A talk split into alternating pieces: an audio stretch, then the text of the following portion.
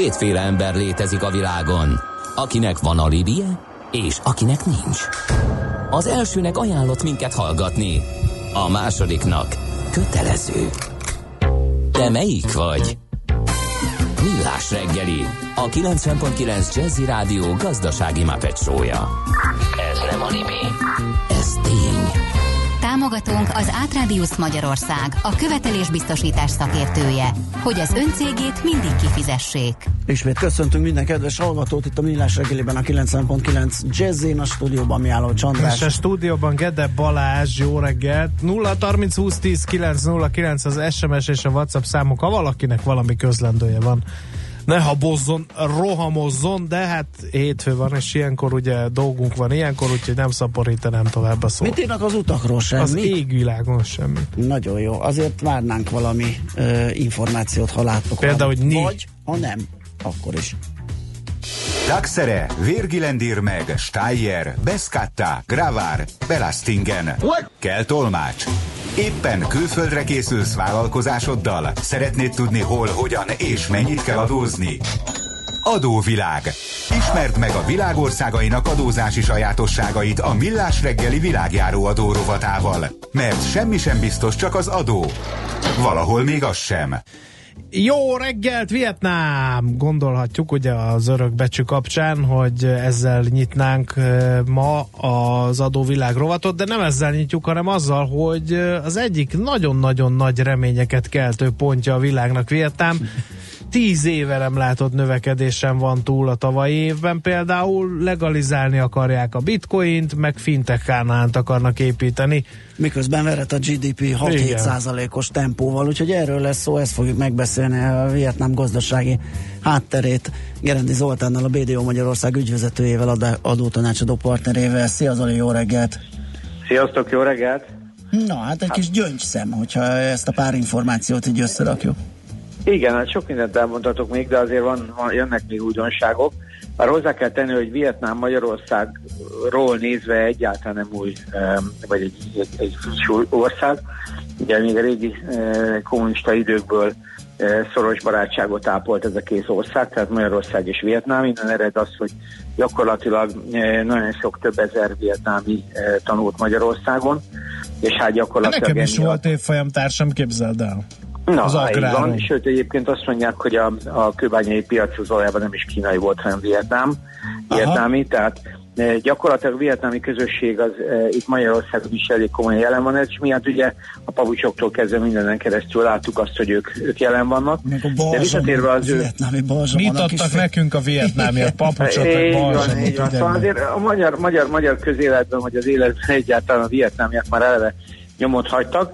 De visszatérve egy kicsit a szokásos mederbe, Vietnám az egy 94 milliós ország, tényleg baromi gyorsan növekszik, mert az elmúlt 10 évben közel 10 millióval növekedtek, és csak úgy lássuk a népességet, 1960-ban csak 34 millióan voltak.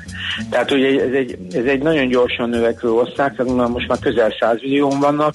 A területe az gyakorlatilag, ahogy én láttam, az 330 000 négyzetkilométer, tehát Magyarországnál nagyjából 4-szer nagyobb, és hát nagyon hosszú, egy ilyen az indokínai félsziget keleti oldalán fekszik, közel 1600 kilométer hosszan fekszik, ami egészen ugye fönt kezdődik az északi részén, és lenn Ho Chi Minh városnál, vagy a régi Saigon, régi nevén Saigonban végződik.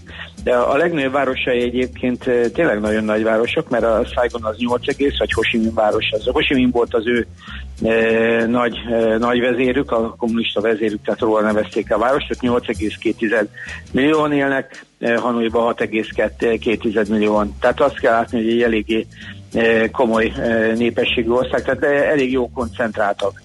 Na most az ő történelmük az elég ősi, tehát most mi csak az utóbbi pár évtizedet néztük, de ők már a Krisztus előtti időben is egy komoly társadalmat alkottak.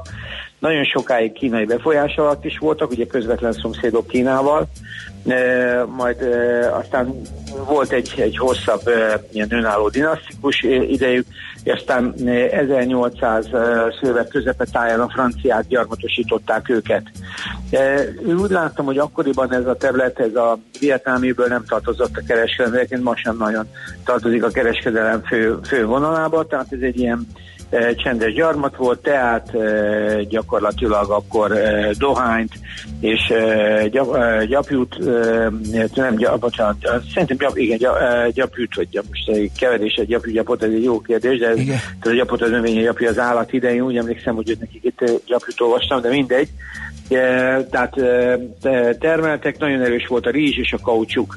Aztán a második világháború után a japánok elfoglalták őket, alatt elfoglalták a japánok őket, majd aztán függetlenebbek lettek, és 54-ben ketté osztódott az ország, ugye a déli, tehát az északról jött a Kína felől a kommunista nyomás, és ketté szakadt az ország 54-ben, és elindult egy indokínai háború, ami 1975-ig tartott, ez az észak-dél, ami, hát ugye, amit a Good Morning Vietnámmal kezdted, ugye gyakorlatilag hát az amerikai részvétellel is történt egy darabig, majd a vége az lett, hogy 76-ban újra egyesítették, tehát észak győzött, dél ilyen szempontból elbukott, és hát 76 óta Vietnám a mai formájában együtt van. Egyébként ennek a romantikus korszaknak nem csak a film volt az egyik ilyen zenei emléke, hanem a Miss Saigon, amelyik 1989-ben jött ki, ez egy musical, és ezt a Claude Michel Schoenberg egy francia csinálta, aki a nyomorultakat is írta, és egyik legsikeresebb műzikelek közé tartozik. A mókás az, hogy ugye mindenhol magyarok vannak a világban, és Schoenberg úrnak is a felmenője elvileg magyarok. Tehát még a Miss Saigonnak a létrejöttéhez is van közünk. De visszatérve a gazdaságra, tehát az ország alapvetően de hogy a történelem is hozta, mezőgazdasági hátterű volt, igazából nehézipar nem nagyon jelent meg, bár a hegyvidékes fekvése miatt rengeteg ásványi kincse van, és ez adja egyébként a mostani növekedésének is az elsődleges motorját. Tehát a mezőgazdaság, halászat, ez egy meghatározó iparág, rengeteg ehhez kapcsolódó beruházás, ez egy olyan szektor egyébként, amiben ez a kommunista rendszer, vagy egy éve lazuló kommunista rendszer gyakorlatban magánvállalkozásokat megengedi, ami az energetikai, illetve hát a bányaipar az állami kézben van, de itt nagyon érdekes dolgok derültek ki, ahogy olvasgattam, hogy őnekik például Kínával szemben, vagy Kína mellett nagyon komoly ritka földfém tartalékaik vannak, és emiatt a japánokkal így a második világháború után újból egyre szorosabb kapcsolatok vannak. Ez a japánoknak egy ilyen kimenekülés a kínai ritka földfém monopólium alól. Aha. Ez egy érdekes helyzet. Egyébként tényleg mindenük van Vietnámban, mert van acéltól kezdve színen át olaj is, hát a régióban ők a harmadik legnagyobb olajexportőrök, tehát egy nagyon-nagyon komoly területek. Egyébként visszatérve még egy rövid ugrás a élelmiszeripar, én meglepődtem, hogy ők a világ első számú kesúdió termelői, az első számú feketebors termelői, és a harmadik számú rizs termelői. Tehát ezért egy kis országról beszélünk, és mindig ugye egy hajlandóak vagyunk lenézni, de ez a most már 90 milliós nemzet nem véletlenül tud egy ilyen 5% fölötti GDP növekedést hozni. Nyilván nem a mezőgazdaságból hozza, de az is látszik, hogy az egyes iparágok, tehát dohányipar, élelmiszeripar, textilipar is, most már gyakorlatilag az elektronikai ipar is egyre erősebben jelen van, illetve a turizmus is. Hát a Halong szigetek, a sziklák, ezek mai napig egy ilyen fogalom. Tehát Vietnámról azt kell tudni, hogy egy alapvetően agrárirányultságú ország, amelyik szépen fokozatosan fordul a bányászat és az energiaipar irányában. Még mindig ugye, mivel kommunista vagy ilyen ilyen kommunista irányítás alatt vannak, egy pártrendszer alatt vannak, ezért gyakorlatilag az állami befolyás erős, ezzel párhuzamosan a korrupció is, ez egy elég komoly probléma, de úgy tűnik, hogy mindez nem akadályozza a fejlődést, és egy elég jó gazdaságot tudnak most az elmúlt 10 évben megfelelő visszamenőleg felmutatni, amit egyébként az adórendszer is nagyjából tükröz. Tehát a forgalmi adójuk az 10%, ami hát ugye most látva a többi ázsiai országot, ez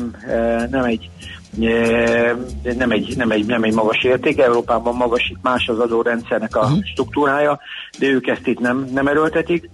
A társasági adójuk az 20%, de itt azt látni kell, hogy bizonyos szektorokban nem annyira beruházás, tehát nyitottak még a külföldiek felé, főleg ez a bányaipar és a olajipar, ott speciális különadók vannak, tehát itt ilyen kedvezményekről nem nagyon olvastunk a kintiratok kapott információk alapján.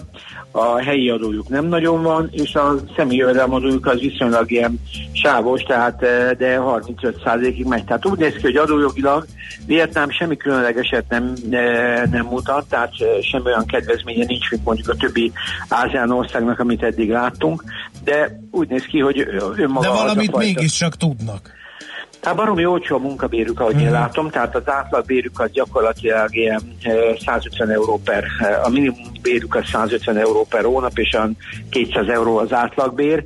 Tehát úgy tűnik, hogy erre a feldolgozóiparra itt azért még bőven van lehetőség, és az ő úgymond korfájuk, tehát az életkorfájuk az annyira jó, tehát olyan erős a fiataloknak a felhozatala, vagy a belépéssel, az úgy néz ki, hogy oda tényleg érdemes iparágakat vinni. Tehát Vietnám most így félretéve a szórakoztatóipart, világgazdaságban is azt mondják, hogy a top 10 növekvő országok között van, tehát Malajzia, Vietnám az ázsiai országoknak meghatározó részei. Még keveset látunk belőle, leginkább az itteni közösségen keresztül, vagy a vietnámi konyhákon keresztül, de ők helyi játékosok, tehát gyakorlatilag a kereskedelmük döntő hányada is a régióban történik, de mindamellett egyre inkább látszik, hogy ez a népesség és ez a földrajzi fekvés most nekik hosszú évtizedek vagy évszázadok után megint egy speciális jelentőséget fog adni. Oké, Zoli, köszönjük szépen a beszámolót, mindjárt hívjuk Feledi Botondot, hogy külpolitikai és politikai értelemben tegye helyre Vietnámot. Köszönjük még egyszer, jó munkát és nagyon szép napot! Sziasztok! Szia! Gerendi Zoltánnal beszélgettünk Vietnámról, a BDO Magyarország ügyvezetője, adótanácsadó partnere ő. Out of the tree of life I just picked me a plum. You came along and everything started to hum. Still it's a real good bet, the best is yet to come. The best is yet to come, and babe, won't it be fine? You think you've seen the sun, but you ain't seen it shine. Wait till the warm-up's underway. Oh, wait till our lips have met. Wait till you see that sunshine day. You ain't seen nothing yet. The best is yet to come, and babe, won't it be fine? The best is yet to come, come the day you're mine.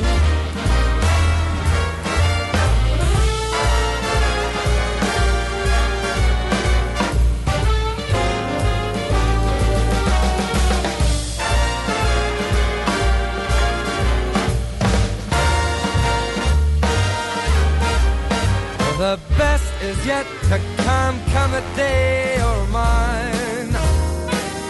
Ah, come a day or mine. I'm gonna teach you to fly. We've only tasted the wine. We're gonna drain that cup dry. Wait till your charms are right for these arms to surround. You've flown before, but you ain't left the ground. Wait till you're locked in my embrace. Wait till I draw you near. Wait till you see that sunshine place. Ain't nothing like it here.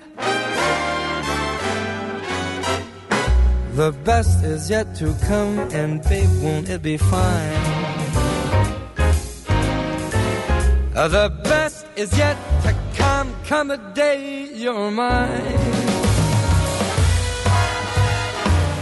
Come the day you're mine. I got plans for you, babe, and baby, you're gonna fly.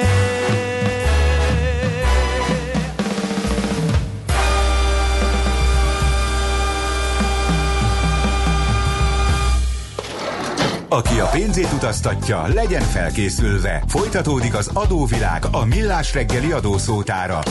Érdekességek, adózási szokások, geopolitikai helyzetkép. Na, Michael Bublé énekelt, hogy még csak most jön a legjobb, úgyhogy folytatjuk Vietnámmal. Mi van még hátra, az dr. Feledi Botond, külpolitikai szakértőnk fogja elmondani nekünk. Szia, jó reggelt! Sziasztok, jó reggelt kívánok! Hát kevés ország mondhatja el magáról, hogy egy évtizeden belül két nagyhatalmat is legyőzött háborúba. Vietnám ezen kevés országok egyike. Ugye először a franciákat küldték haza egy jó nagy kokival, utána kiosztottak egy pár sallert az Egyesült Államoknak. De valahogy itt megrekedt a mi tudatunkban ez az ország. Aztán közben jönnek a jó hírek onnan azért. Gazdaság jó hírek, de a politikáról valahogy olyan kevés szivárog át. Nem nagy csoda, hogy a politikáról alig jönnek hírek, hiszen mégiscsak egy pártrendszerű kommunista országról beszélünk, akik gondosan őrzik azt, hogy egyébként a belső döntéshozatal hogyan működik. Egyébként ugye Magyarország, mint poszt-szovjet ország azért bőségesen elkezdett elképzeléssel. Ugye az angol szócikkek mindig nagy meglepetéssel írják, hogy igazán pártfőtitkár az akciója valódi hatalom. Úgyhogy ilyen szempontból nekünk egy fokkal könnyebb a helyzet, ha meg akarjuk ismerni. Ugye ráadásul még a 70-es évek legvégén Kínával is összevesztek, tehát egyébként ott is volt egy kis határvita, amit nem is olyan régen a 2000-es években zártak le, egy szárazföldi határvitát, csak azért, hogy aztán 10 évvel később újra nyithassák.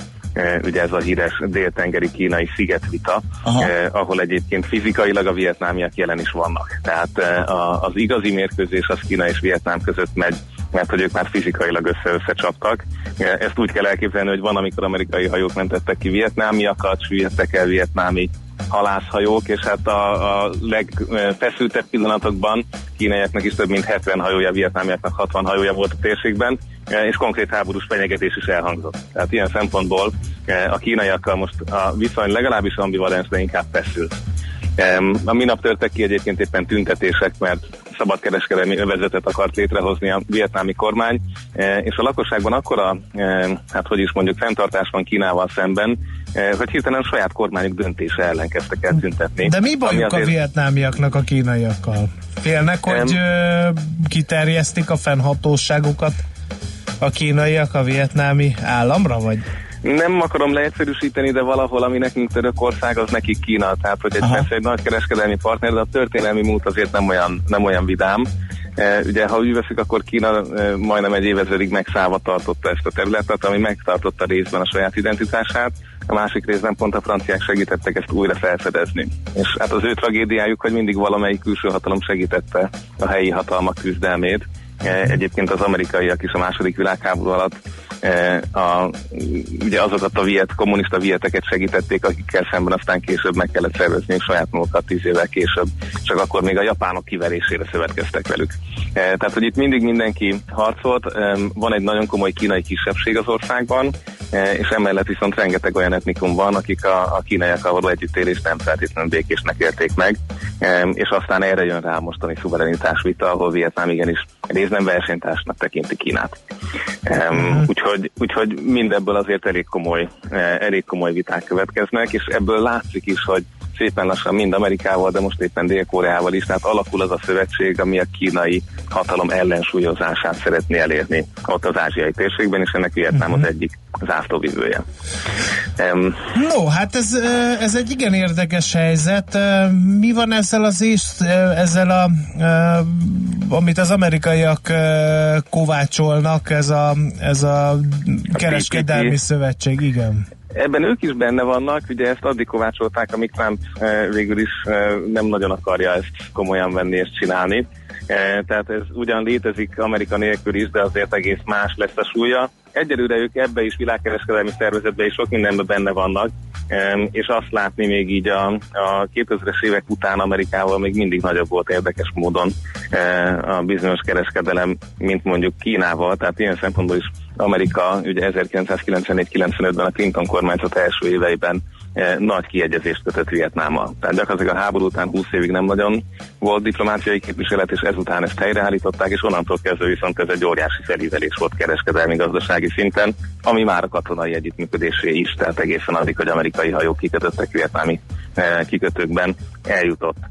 Úgyhogy ilyen szempontból ez egy jó haladó történet. Egy érdekes döntése volt még a vietnámi kormánynak, ami mutatja a geopolitikai nyitottságát.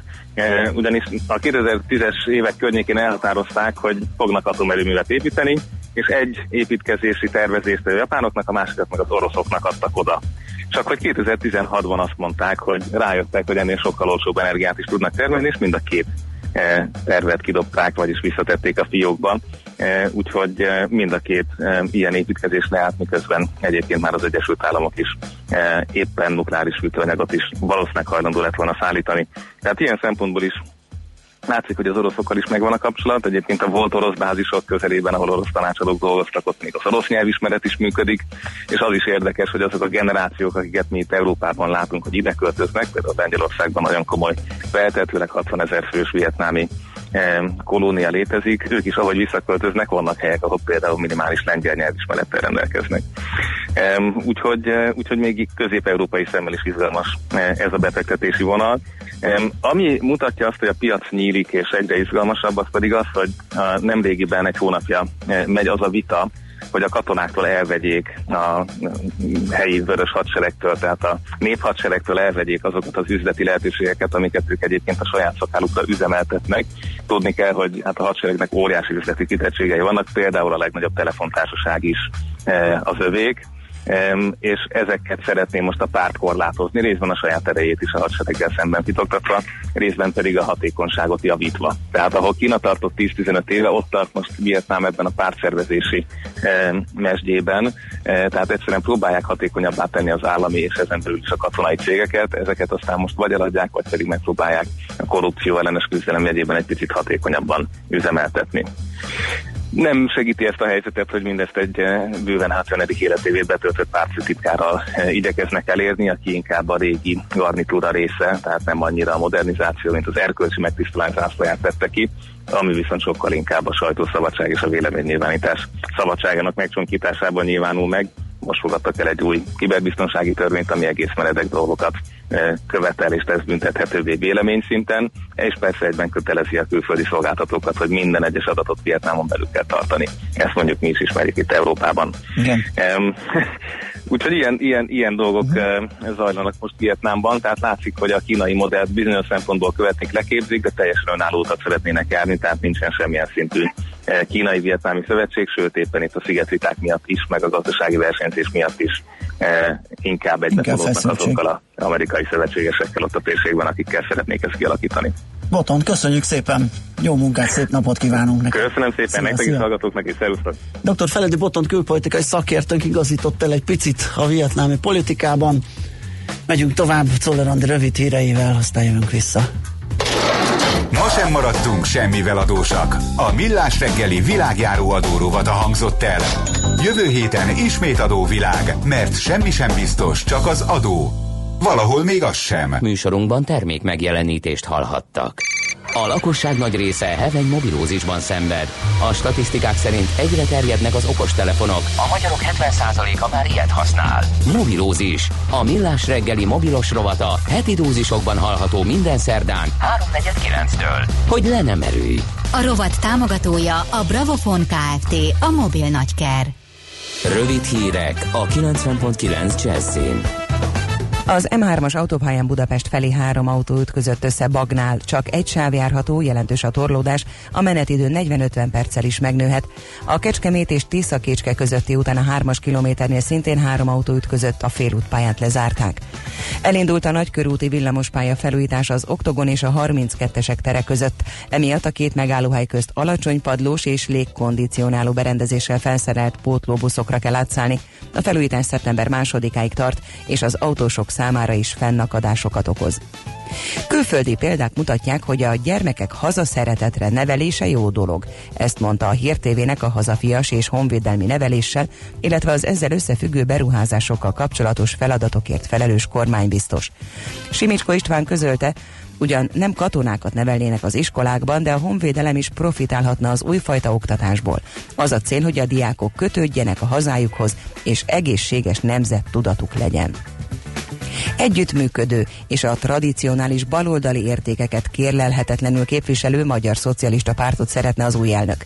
Tóth Bertalan közölte, olyan MSZP-t akar, amely cselekvőképes, valódi közösségként működik, amely reményt ad azzal, hogy védelmet biztosít a hatalom üldözötteinek. Erős 6,1 fokozatú földrengés rázta meg Oszakát és Japán nyugati felének más városait. 3 ember életét vesztette és több mint 200-an megsérültek. A földmozgás több helyütt fennakadásokat okozott a reggeli csúcsforgalmi órákban. Leállt miatt a nagysebességű Shinkansen vasút és más vasútvonalak forgalma. Nyomában kiterjedt áramkimaradások keletkeztek, és az oszakai gázszolgáltató cég elővigyázatosságból megszakította több mint 100 000 háztartás ellátását, számolt be a portál. Oszakában ez volt a legintenzívebb szeizmikus hatás azóta, hogy 1923-ban elkezdtek átfogó méréseket végezni. A szakemberek arra is figyelmeztetnek, hogy egy héten belül még egy hasonló erejű földrengés rázhatja meg a térséget. Keleten lesz több felhő, és itt sok felé, a Dunántúlon csak helyenként alakulhat ki zápor, zivatar, Budapesten is több órás napsütésre számíthatunk, 28 fok valószínű. A hírszerkesztőt, Czoller Andreát hallották. Friss hírek legközelebb fél óra. Budapest legfrissebb közlekedési hírei, itt a 90.9 Jazz-in. A fővárosban továbbra sem működnek a jelzőlámpák a Dózsa-György úton, a Lehel utcánál a forgalmat rendőrök irányítják. Az M3-as bevezetőjén és az M1-es M7-es közös bevezető szakaszán még mindig egybefüggő a kocsisor, a Budaörsi út, Hegyalja út, Erzsébet híd útvonalon Pest felé lassú a menet, és lelassult a forgalom a Petőfi híd Nagykörút útvonalon, a Blaha Lujza térig, illetve a Dembinszky utca, Veselényi utca útvonalon és a Baros utcában kifelé a Nagykörút előtt, a Tököli út, Rákóczi út útvonalon a Blaha Lujza térig szintén egybefüggő a kocsisor. Akadozik az előrejutás a Váci úton befelé és a Hungária körgyűrűn a nagyobb csomópontok előtt, a Soroksári út belső szakaszán és a Jászberényi úton az éles saroknál, és torlódásra kell számítani a Széll Kálmán térre vezető utakon is. Irimiás Alisz, BKK Info. A hírek után már is folytatódik a Millás reggeli, itt a 90.9 Jazz-én. Következő műsorunkban termék megjelenítést hallhatnak.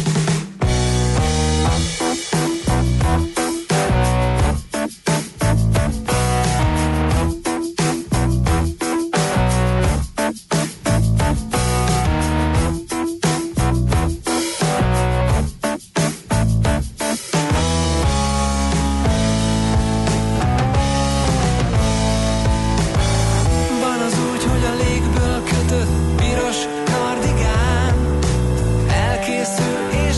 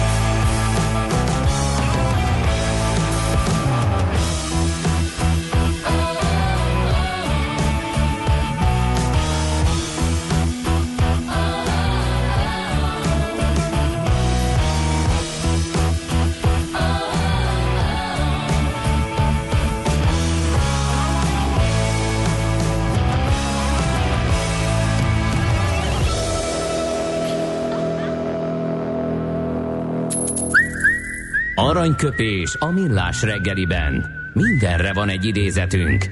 Ez megspórolja az eredeti gondolatokat. De nem mind arany, ami fényli. Lehet kedvező körülmények közt gyémánt is. A George Mallory az egyik születésnaposunk, 1886-ban született, a kiváló felfedező hegymászó, aki a Mount Everesten tűnt el, és... meg is találták a holttestet, és igen. A kalandjairól, meg a munkásságáról született nemrégiben egy elég izgalmas olvasmány is.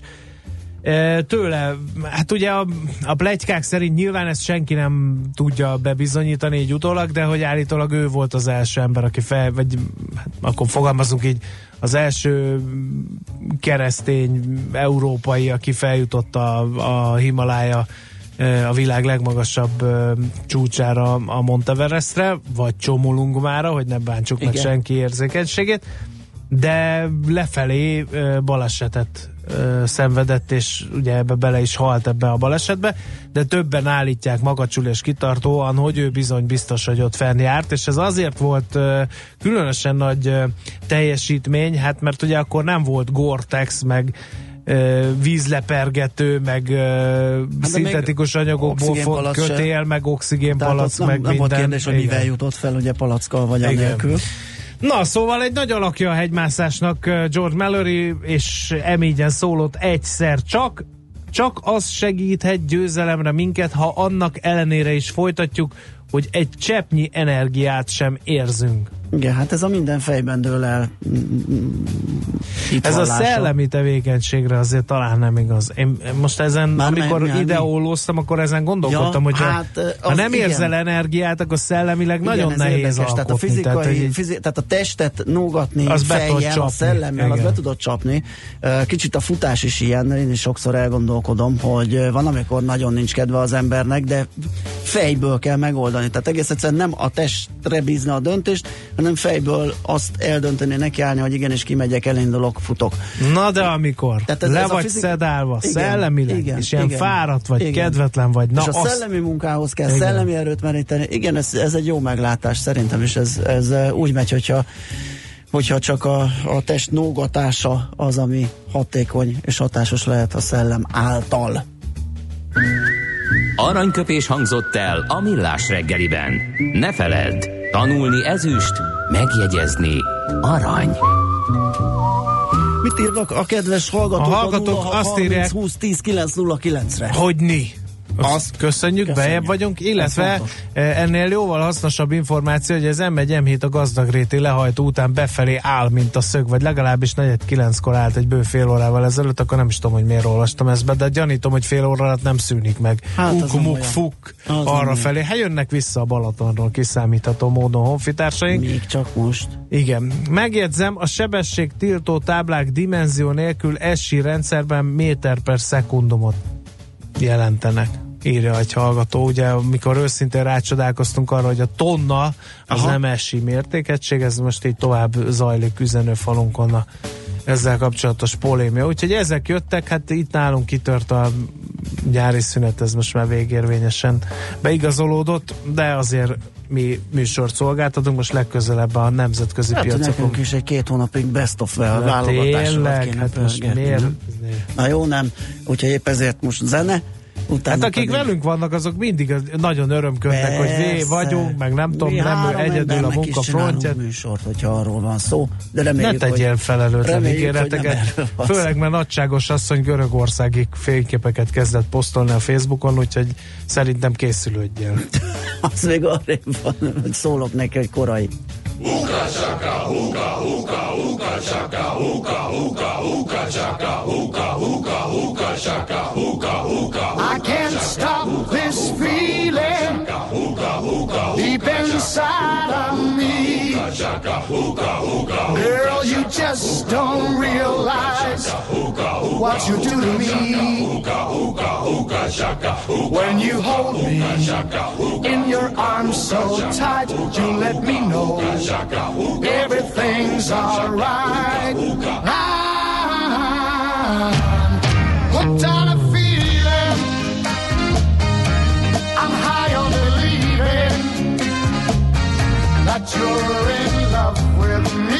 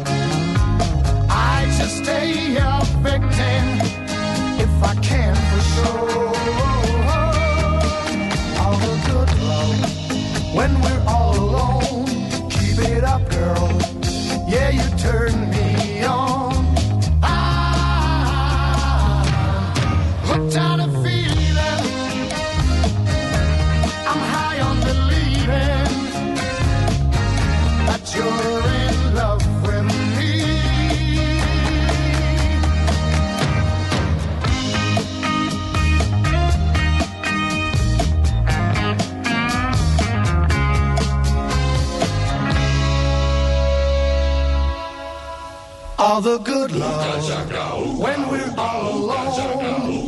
Keep it up, girl. Yeah, you turn me on. I'm hooked on a feeling. I'm high on believing that you're in love with me. I'm hooked on a feeling.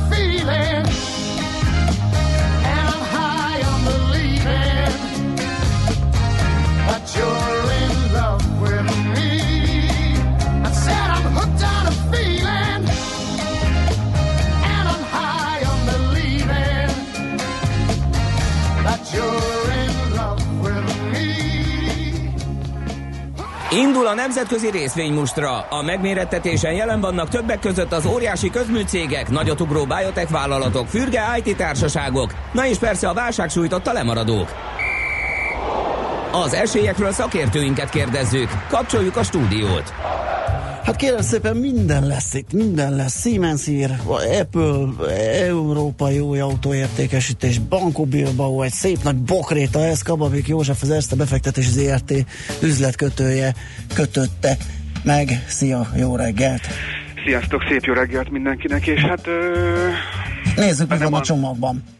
Így van, ha kezdjük a Banco Bilbao-val, 1 milliárd eurónyi hitelt adott el a bankcsoport, ezek egyébként fejlesztési hitelek, amiket eladott. Az egyik célja neki, hogy az ingatlan és az ingatlan hitel állományát csökkentse, így hát a most bejelentett lépés ennek egy stratégiának a része, amit korábban hirdetett meg. További részleteket egyébként nem hoztak nyilvánosság, de nagyon nagy árfolyam hatása ugye éppen azért nem lesz, mert ezt már ugye előre meghirdették. Nagyjából ennyit a Banco Bilbaóról. Az Apple-re menjünk át egy picikét. A videószolgáltatások terén erősítene az Apple, és hát ennek érdekében meg nem erősített hírek szerint egyeztetéseket folytatnak az ír Cartoon Saloon nevű animációs céggel a terjesztési jogokról. Erről is nagyjából ennyit tudunk. Ugye azt viszont tudjuk, hogy a médiaszolgáltatások piacán egyre nagyobb a verseny. Netflix, aha, Google és az Amazon is ezen a téren igyekszik erősíteni a pozícióit. Hát ugye mind a három cégről tudjuk, hogy egyébként jó gyors jelentésük volt, ugye a szezonnak most vége van, de egyébként jókat jelentettek, különösen a Google és az Apple meg még inkább. Hát azt is tudjuk, hogy jó sok pénzük van, ez és mindegyikre jellemző, de leginkább az Apple-re, és hát nyilván keresik azokat a lehetőséget, amelyekkel ezt a növekedési ütemet tartani tudják. Ez egyébként sok esetben eléggé nehéz is, hogy egy ugyanolyan árési vagy marzsú dologba vásárolják be magukat, nem is szokott általában ez mindig jól sikerülni, és ugye sokszor érezetült is az a kritika, hogy hát nem talál magának, tehát hogy olyan könnyen jön a pénz, hogy könnyen szórja, és olyanokat vesz meg, amire nincs is igazán szüksége, vagy ami igazándiból jelentősen nem tudja növelni. Vagy és nem akkor jön a szokásos mantra, hogy miért nem adja vissza a befektetőknek nagyobb osztalék, részei is a vásárlás, stb. Keretében. Ahogy mondod, igen, így van, bár azt is ad, egyébként ugye megemelte a legutóbbi gyors, megemelte az osztalékot is, meg megemelte a visszavásárlást is, jó drága áron vásárol, ugye most már az Apple 188,84-en zárt, tehát 1%-ot esett, nem volt túl jó a hangulatot az Egyesült Államokban, kezdenek nem örülni az erősödő dollárnak, a németek örülnek a gyengülő eurónak persze, 194 volt a csúcs, onnan fordult, tehát azért jó árfolyamon van, csúcs közelben van az Apple, nyilván az erős készpénztermelő képes. Az emlékszünk rá, hogy másfél éve talán volt olyan $100 alá is beesett, akkor ugye temették a céget, hogy nem tud majd megújulnia.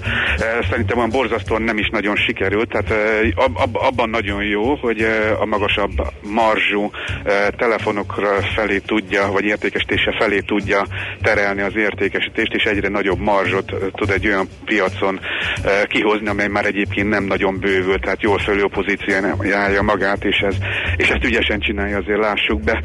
Siemens 94 metrószerelvényt fog szállítani egy most megkötött szerződés szerint a londoni metrónak. Ezt most kötötték meg ezt a szerződést. Ez $2 milliárd bevételt jelent a Siemensnek, tehát nem kis megrendelésről van szó, de ez a normális ügymenetnek a része, nagy árfolyam hatása nem számítunk. 119,62 zárt, 0,9%-ot esett, ugye 126 és fél körül volt a csúcsa. Márciusban esett le 101-ig, és lényegében március 26 óta folyamatosan emelkedik. Egy érdekes hír az európai autóértékesítésre, ez azért nincs benne egyetlen konkrét márka sem, csak azt azért választottam be, mert ugye mostanában egyre több, ugye azt látjuk, hogy Amerikában azért emelkednek a kamatok, hozamok, olyan, mint hogyha ennek az olcsó pénznek lassan-lassan vége van, de azért még a részvénypiacokon még mindig nagyon süt a nap, de már látjuk a felhőket messziről, és sok olyan hír jelent meg az elmúlt héten, ami egyébként Európában sem utal nagyon jó adatokra, azt már látjuk, hogy az infláció megindult, de nem volt olyan jó a CEV index, sőt egyáltalán nem volt jó, német ipari termelés is gyengélkedett, és ennek a hírnek meg azért van jelentősége, mert azt látjuk, hogy emelkedik ugyan az európai új autó értékesítés, ugye májusban 1,4 millió darab volt, de ez már csak 0,8%-os növekedés a 2017 májusihoz képest. Ugye tudjuk, hogy jó néhány év óta, tehát 4-5 éve folyamatosan emelkedik az autóértékesítés. Azért nőtt csak ilyen kismértékben, mert a legfontosabb piacok azok nem is nagyon tudtak nőni. Az év első hónapját nézzük, egyébként 6,9 millió személyautó fogyott, ami még tehát összességben 2,4%-os növekedés, hát nyilván ez a május adat ezt is ugye ezt húzta le, és azért jöttünk 2,4-re le. A meghatározó piacok közül a franciák 0,1%-kal tudtak nőni, az olaszok 2,8-at estek, ott ugye most nem olyan vidám az élet, bár biztos optimisten állnak a dolgokhoz, de kicsit nehéz lesz eldönteniük, hogy merre menjenek, mert amivel választást nyertek, azzal nagyon nem lehet, aztán ugye itt most sok kérdés föl fog merülni, hogy merre tovább. A németek 5,8%-kal estek, és azért ez egy jelentős piac. Az Egyesült Királyság 3,4%-kal többet adott el, mint egy évvel korábban.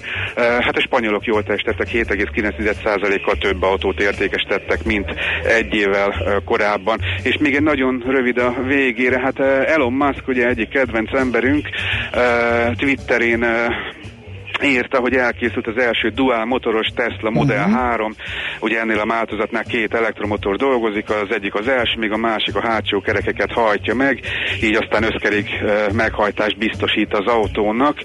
Eddig ugye ez nem volt elérhető a Teslánál, mostantól $5000 felár ellenében bárki választhatja. Kérdés, mennyit kell rá várni, és mikor fut fel a termelés, de ugye emiatt sem kell, hogy aggódjunk, mert nagyjából egy hete beszéltem talán arról, hogy... Elonnal? Igen. Felhívtad, hogy most ez mi? És elmondta, hogy ugye megint megnyugtatta a befektetőket, nagyon-nagyon profi, ezért is szeretjük, ugye olyan beszédet tartott a közgyűlésen, meg annyi mindent bejelentett, hogy mégiscsak megvették a papírt. 3,58-on van most a Tesla, ez tudott 0,1%-ot emelkedni. Május 22-én volt a mélypont, ugye korábban erről beszéltek, hogy nem is biztos, hogy bírja a pénzzel, én szerintem is versenyt fut az idővel, vagy bejön neki nagyon, vagy gubancok lesznek. Május 22 óta emelkedett azért majdnem 30%-ot, úgyhogy nagyon jó. Izzadnak is a sortosok, ugye a legnagyobb mértékben kiárosított részről. Lehet, hogy ők húzzák föl, igen. Biztos igen, benne igen. Vannak. Igen. Majd amikor lezárták az összes pozit, akkor már jön egy gyors jelentés, amit majd újra esik, mert a számok azok. Igen, elképzelhető. Majd ott mutatják. Oké, Józsi, nagyon köszönjük, jó munkát kívánunk, szép napot. Nagyon szívesen, köszönöm, sziasztok. Szia. Kababik Józseffel, az Erste Befektetési ZRT üzletkötőjével néztünk át egy-két fontos nemzetközi hírt. Pont. A nemzetközi részvénymustra mai fordulója ezzel befejeződött. Nem sokára újabb indulókkal ismerkedhetünk meg.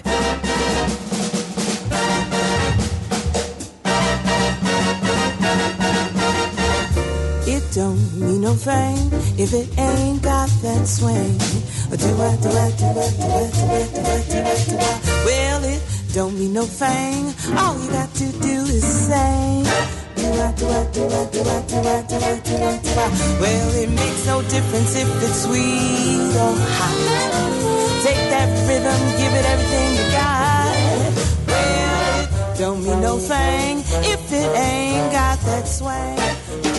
Ez egy termen felüli zenei bejátszás volt, mert hogy alapvetően Czoller Andrét várjuk ide, meg is érkezett azért, hogy friss híreket mondjon nektek, és majd mi csak utána jövünk vissza egy kis duváppal, és folytatjuk a millás reggelet itt a 9.9 Jazzy. Mindig van mód valamit megoldani, ha az ember félreteszi az aggályait. Millás reggeli.